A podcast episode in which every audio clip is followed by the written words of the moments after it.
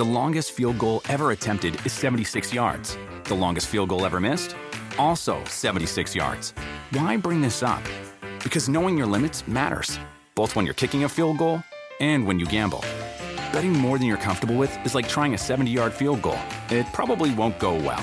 So set a limit when you gamble and stick to it. Want more helpful tips like this? Go to keepitfunohio.com for games, quizzes, and lots of ways to keep your gambling from getting out of hand.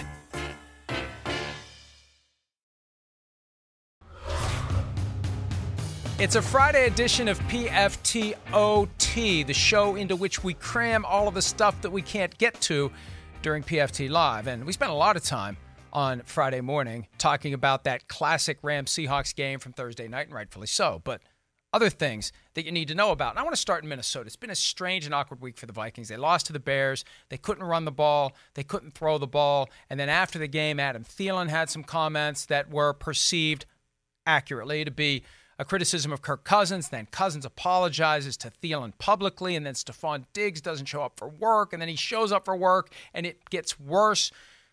Through it all, I keep coming back to a very fundamental question about the Vikings organization. Who's in charge there? Who really is in charge? When you think about the best teams in the NFL, you know who's in charge instantly. Patriots, it's Bill Belichick. Steelers, it's Mike Tomlin. Cowboys, it's Jerry Jones.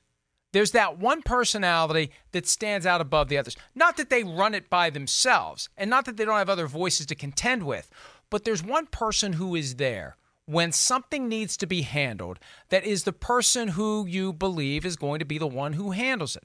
So the Vikings have a problem now. They have a problem with their passing game, they have a problem with their quarterback, they have a problem with both of their starting receivers, one more so than the other, with Diggs clearly wanting out. So, who's the person who fixes this?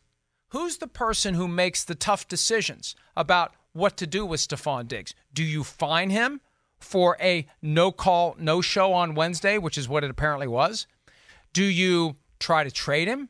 You know, the thing is, someone should have anticipated this problem before it became a problem. Then they could have traded Diggs with greater leverage, with greater bargaining power, because people just would have thought, ah, you know, they have transformed their offense. They really don't need to have two high priced receivers, so they're trading one of them. No big deal. Now that he wants out, whatever you get now is going to be less than what you would have gotten then. And the bottom line is, as the Vikings try to navigate these issues, they need one person who is making these decisions, who is setting the team's agenda. Who is it? I don't know. Is it Mike Zimmer? Is it Rick Spielman?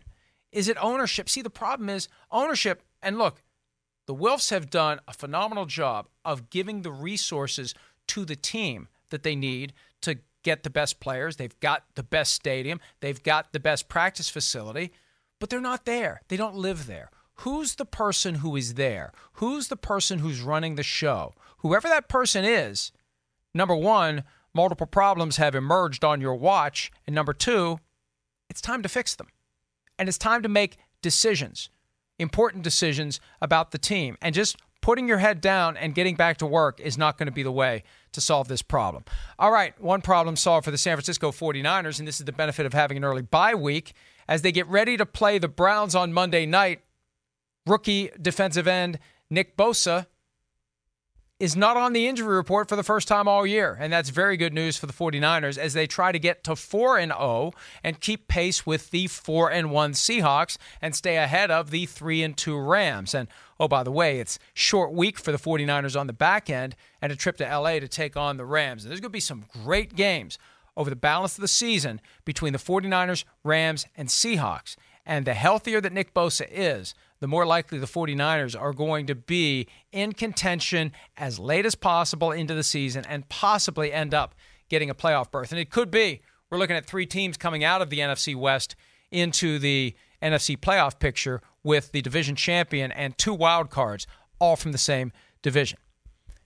In the NFC uh, or in the AFC North, let me let me let me try that again. Let me lay out for a second and try that again, so we have a nice little clean VOD. If you haven't noticed, if you listen to PF TOT, we take these little nuggets and we put them in the website. So, in the AFC North, there are playoff contenders galore except for the Cincinnati Bengals. And one of the teams that is trying to pull itself back into the mix in the AFC North is the Pittsburgh Steelers, who went from 0 3 to 1 3, one game behind the Ravens and the Browns, who are both 2 2. Quarterback Mason Rudolph, who had a very good game on Monday night, he said this week that he's going to try to get the ball more to Juju Smith Schuster, Steelers MVP in 2018, number one receiver following the trade of Antonio Brown.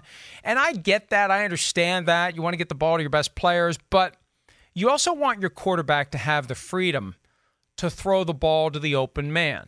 So you can design a play where Juju Smith Schuster is the primary receiver. But if he's covered, do you want to force it to him or do you want to go to your second read? I think it's always better for the quarterback to have the freedom to go to his next read and to not feel the extra pressure to get the ball to one player. And I remember after Calvin Johnson retired, I sensed a, a, certain looseness in Matthew Stafford that hadn't been there before because now he can just throw to the open guy. It doesn't matter who it is. You don't have to feed Calvin Johnson over and over and over again. And that that's the danger here. And and especially talking about it publicly because now the def, the defenders that you'll be facing starting this week with the Ravens are going to be on the lookout for balls coming to Juju Smith-Schuster because Rudolph has said that's what he's going to do. So ultimately, the best play for Rudolph, the best play for the Steelers, throw the ball to whoever is open. And if it's Juju Smith Schuster, so be it. Elsewhere in the AFC North, there was a moment in Monday night's game that didn't get a whole lot of scrutiny or criticism, in large part because the Steelers ultimately won the game easily. But in the first half, it was still 3 0 Bengals. The Steelers were driving. They were facing a third and 10 from the 21.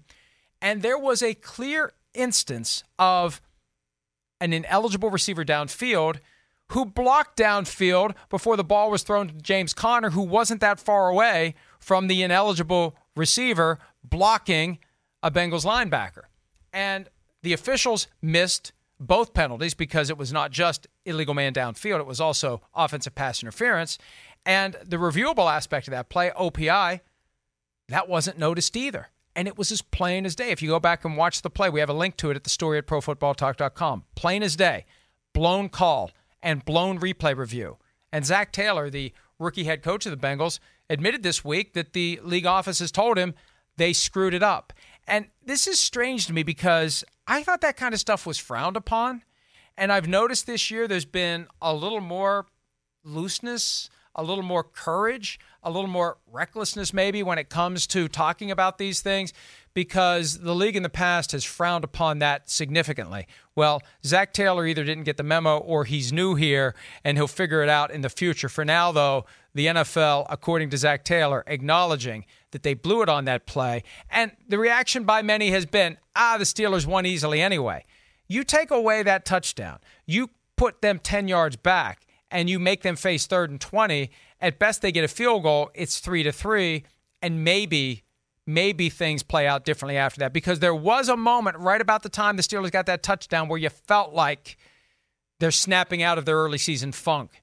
And maybe if that touchdown comes back, they, they don't snap out of that funk. And the Bengals maybe avoid sliding into the funk that contributed to that awful defeat that they suffered in Pittsburgh. All right, last one. And speaking of the Steelers, who once employed Antonio Brown. At the beginning of this year, they had him. Up until the middle of March, they had him. And then he was traded to the Raiders. And then he ended up with the Patriots. And now he's awaiting the outcome of the NFL's investigation regarding his potential personal conduct policy violation. There was development in one of his umpteen pending pieces of litigation that I think is very important to what's coming for him as it relates to the NFL.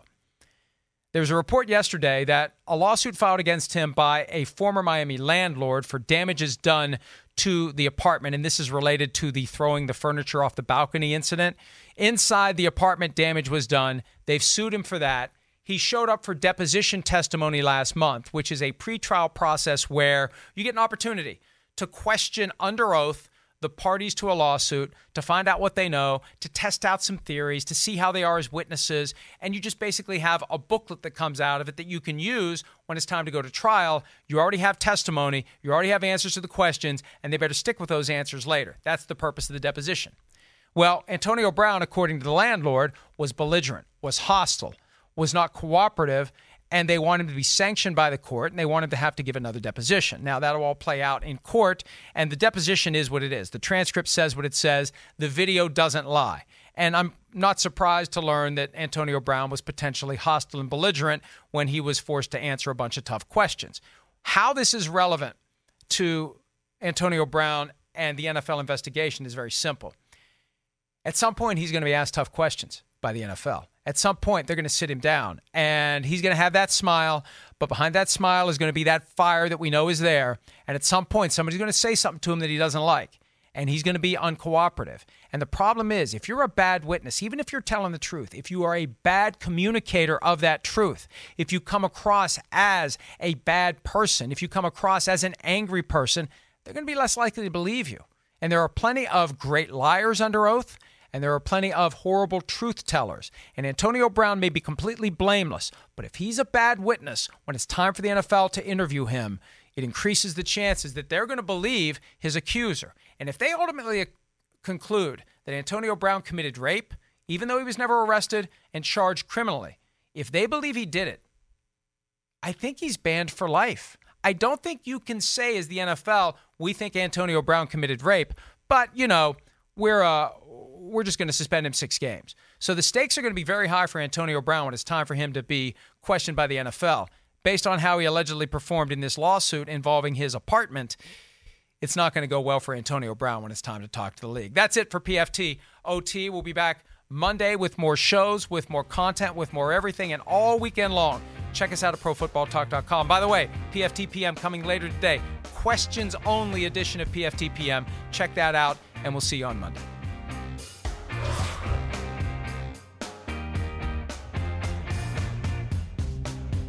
The longest field goal ever attempted is 76 yards. The longest field goal ever missed? Also 76 yards. Why bring this up? Because knowing your limits matters, both when you're kicking a field goal and when you gamble. Betting more than you're comfortable with is like trying a 70 yard field goal, it probably won't go well.